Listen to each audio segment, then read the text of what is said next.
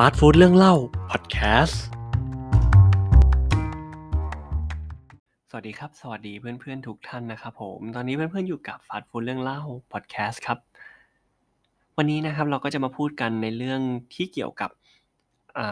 กระแสโควิด -19 นิดนึงเนาะ ก็เป็นความรู้ว่ามาแชร์กันละกันนะครับผม เป็นข้อควรปฏิบัตินะครับในช่วงก่อนระหว่างแล้วก็หลังการฉีดวัคซีนโควิด -19 นะครับ ข้อมูลนี้ผมไปเจอมาตอนที่เป็นช่วงก่อนที่ผมจะเข้าไปฉีดวัคซีนเนาะ ซึ่งตอนนี้ผมฉีดวัคซีนเข็มแรกมาเรียบร้อยแล้วนะครับผม ยังมึน ๆ อยู่เลยครับ เพราะว่ามีอาการแพ้นิดนึงนะครับ เดี๋ยวเราจะมาคุยกันตอนท้ายเนาะอะงั้นเดี๋ยวเรามาดูกันว่า ข้อควรปฏิบัติเนี่ยนะครับ มีอะไรบ้าง จะบอกว่าเป็นข้อมูลที่น่าสนใจเลยนะครับผม แล้วก็อยากจะแนะนำให้เพื่อน ๆ เนี่ย ปฏิบัติกันด้วยเนาะโอเค เดี๋ยวเราไปเริ่มกันเลยนะครับ ขอบคุณข้อมูลดีๆนะครับผมเว็บไซต์ของโรงพยาบาลรามคำแหงด้วยนะครับผมเดี๋ยวยังไงผมแปะลิงก์ไว้ด้านล่างเนาะขออนุญาตอ่านเลยนะครับ เพราะว่าอันนี้อาจจะมีข้อความที่แบบเป็นเกี่ยวกับทางการแพทย์นิดนึงเนาะทางบทความเนี่ยได้บอกก่อนเลยว่า วัคซีนโควิด -19 เนี่ยนะครับผมเหมือนกับวัคซีนอื่น ๆเลยนะครับ ก็คือ อาจจะไม่ได้ผล 100%เป๊ะๆนะครับ ซึ่งจริงๆ จะบอกว่าทางการทดลองหรือว่าการแพทย์หรือว่าอะไรที่เป็นที่เป็นเกี่ยวกับผลอะไรพวกนี้ครับเขาไม่มีการเคลมว่า หรือไม่สามารถเคลมว่าได้ผล 100%อยู่แล้วนะครับผมแต่ปัจจัยของวัคซีนเนี่ยก็คืออยู่ที่ประสิทธิภาพของวัคซีนนะครับ แล้วก็การตอบสนองต่อผู้ฉีดวัคซีน หรือแต่ละบุคคลนั้นๆ ว่ามีการตอบสนองดีมากน้อยแค่ไหน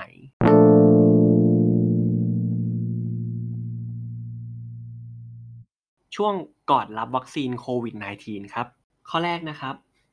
ผู้ที่เป็นโรคประจำตัวนะครับ หรือมียาประจำที่ต้องรับประทานนะครับ ควรปรึกษาแพทย์ประจำตัวก่อนเนาะว่า สามารถรับวัคซีนได้ไหมนะครับผม แล้วก็พักผ่อนให้เพียงพออ่าเดี๋ยวอันนี้ผมจะมาบอกว่าทำไมถึงต้องพักผ่อนให้เพียงพอนะครับ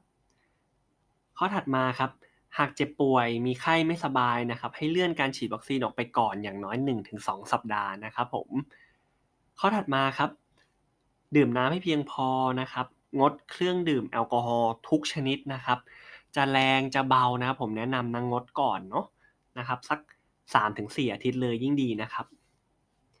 โอเค ข้อถัดมานะครับ รับประทานอาหารให้เรียบร้อย หากมียารักษาโรคประจำตัวนะครับ ให้ รับประทานได้เลยนะครับ ตามปกติเลยเนาะอย่ายังไม่ต้องหยุดนะครับ ข้อถัดมาครับ ถ้าใช้ยาละลายริ่มเลือด หรือยาต้านเกล็ดเลือดนะครับ กรุณาแจ้งเจ้าหน้าที่ณจุดลงทะเบียนด้วยเนาะนะครับผมอันนี้สำคัญนะ ข้อถัดมาครับสำหรับผู้ป่วยที่ทานยากลุ่มวอร์ฟารินนะครับผมและไม่มีประวัติการรักษาหรือมีผล INR ที่โรงพยาบาลรามคำแหงภายใน 1 เดือนนะครับ ก่อนฉีดวัคซีนเนาะ กรุณานำผล INR มาแจ้ง ถ้าไม่สามารถระบุผล INR ได้นะครับ ทางโรงพยาบาลขอสงวนสิทธิพิจารณาเลื่อน หรือยกเลิกการฉีดวัคซีนของท่านไปก่อนนะครับผมโอเควาฟารินนะครับคืออะไรนะครับ เป็นยาอยู่ในกลุ่มของยาต้านการแข็งตัวของเลือดนะครับ หรือว่ายาละลายริ่มเลือดเนาะและก็ในส่วนของผลตรวจนะครับ INR เป็น การตรวจเพื่อดูระยะเวลาในการแข็งตัวของเลือดเนาะอันนี้ก็เกี่ยวกับเรื่องระบบเลือดแล้วก็การแข็งตัวของเลือดและริมเลือดนะครับข้อถัดมาครับฉีดวัคซีนโควิด -19 นะครับห่างจากฉีดวัคซีนอื่นๆนะครับประมาณ 4 สัปดาห์เนาะก็คือระยะห่างการฉีดวัคซีนธรรมดา กับการฉีดวัคซีนโควิด -19 เนี่ยต้องห่างกันประมาณ 4 สัปดาห์นะครับกรณีตั้งครรภ์มีอายุครรภ์น้อยกว่า 12 สัปดาห์นะครับ อันนี้ข้อถัดไปเนาะ กรุณาแจ้งเจ้าหน้าที่ และโรงพยาบาลที่เราเข้ารับการฉีดวัคซีนด้วยนะครับผมถ้าเป็นโรงพยาบาลรามคำแหงนะครับ จะขออนุญาตงดการฉีดวัคซีนไปก่อนเนาะในหัวข้อถัดไปครับ คือหัวข้อ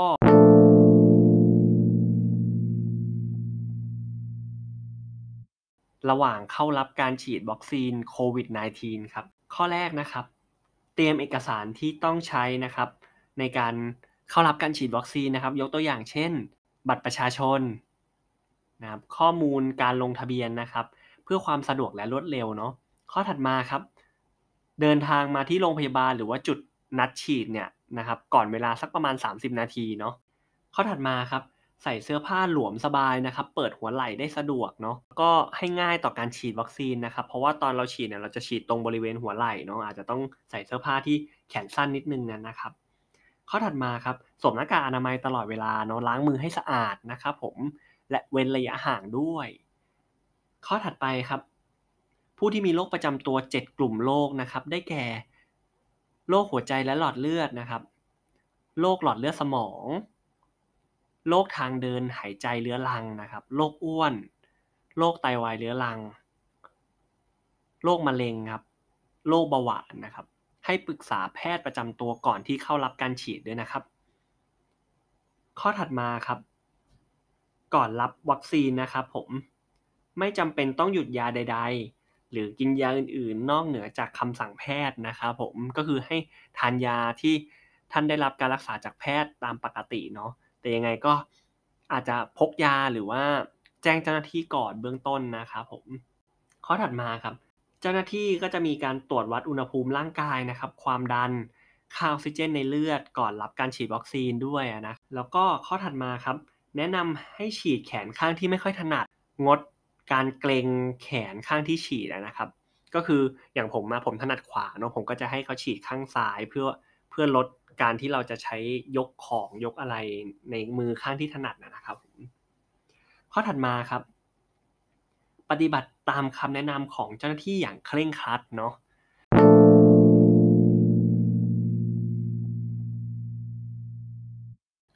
มาดูช่วงสุดท้ายนะครับผม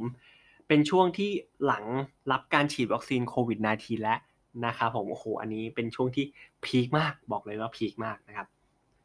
มาดูข้อแรกครับ พักรอดูสังเกตอาการนะครับผมหลังจากการฉีดวัคซีนเนี่ยประมาณ 30 นาทีเนาะ ถ้าไปฉีดในศูนย์ฉีดเนี่ยนะครับผมเขาก็จะมีพื้นที่ให้เรา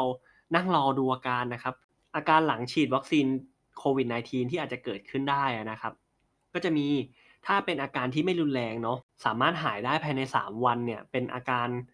ทั่วๆไปครับ เช่น มีไข้ต่ำๆนะครับ ปวดเมื่อยกล้ามเนื้อและข้อ หรือว่าปวดบวมแดงคันนะครับ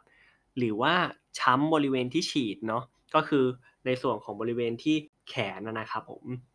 มีอาการอ่อนเพลียรู้สึกไม่สบายตัว ปวดศีรษะคลื่นไส้ แล้วก็มีอาการชาเฉพาะที่อย่างของผมเองเนี่ยผมชาที่ฝ่ามือนะครับ อาการที่2นะครับเป็นอาการที่รุนแรงขึ้นมานะครับผมนะครับก็คือพบได้ไม่บ่อยนะครับ หรือว่าพบได้น้อยนะครับ แต่มีโอกาสที่จะเกิดขึ้นได้ก็คือ เช่นมีก้อนบริเวณที่ฉีดยานะครับ แล้วก็เวียนศีรษะมึนงงใจสั่นนะครับ ปวดท้องอาเจียนนะครับ มีความอยากอาหารลดลง เหงื่อออกมากผิดปกติ ต่อมน้ำเหลืองโต ปากเบี้ยว อันนี้ค่อนข้างรุนแรงแล้วนะครับ กล้ามเนื้ออ่อนแรงนะครับ ชักหมดสติ ปวดศีรษะรุนแรงนะครับ ความดันตก หลอดลมตีบนะครับ หายใจลำบาก มีผื่นขึ้นตามตัวหากพบ มีอาการรุนแรงนะครับ หลังจากการฉีดวัคซีนควรรีบพบแพทย์ทันทีนะครับ ห่างกันประมาณ 4-6 ชั่วโมงครับผม ห้ามรับประทานยาพวกไอบูโปรเฟน Arcoxia นะครับ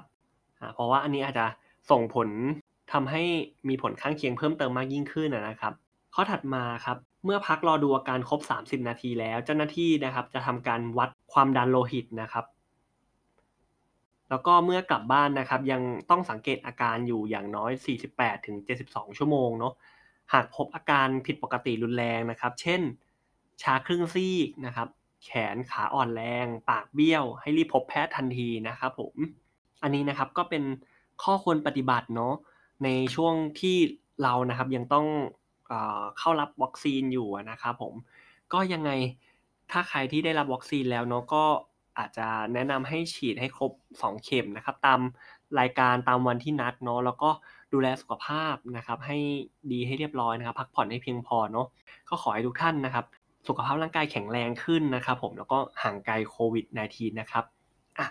สุดท้ายครับก็มาแชร์ในส่วนของ part ที่ผมอาจจะเรียกได้ว่ามีอาการแพ้ละกันเนาะส่วนตัวเนี่ยผมฉีดแอสตราเซเนกานะครับเป็นเข็มที่1เนาะซึ่งตอนแรกเนี่ยตอนขับรถกลับบ้านเนี่ยผมไปฉีดคนเดียวนะครับ ตอนพัก 30 นาทีเนี่ยไม่ค่อยมีอาการพอกลับถึงบ้านนะครับ ก็ได้มีการอาบน้ำเนาะเพราะเราไปนอกสถานที่ก็อาบน้ำได้ปกตินะครับ จนมาถึงช่วงดึกๆครับ เริ่มรู้สึกว่าตัวร้อนนะครับผมเริ่มชาที่ฝ่ามือ แต่เราก็เข้าใจ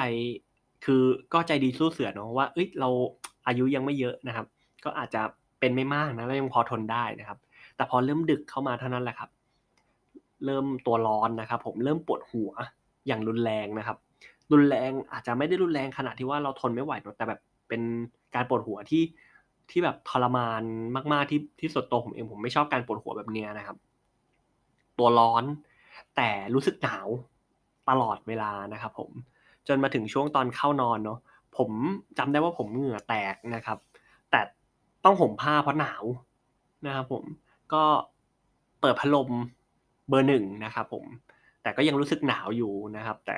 ห่มผ้าด้วยนะครับ เหงื่อเหงื่อแตกรู้สึกหนาวนะครับ ก็ปวดหัวรุนแรงมากครับ ทรมานสุดๆ ตอนนั้นเนี่ยเราก็มีการทานยาพาราเซตามอลเรื่อยๆนะครับ อยู่เรื่อยๆ แล้วก็พยายามดื่มน้ำเยอะๆเนาะเพื่อให้ยาออกฤทธิ์ได้ดีนะครับ ก็อาการก็โอเคครับดีขึ้น แต่ช่วงที่พีคที่สุดเนี่ย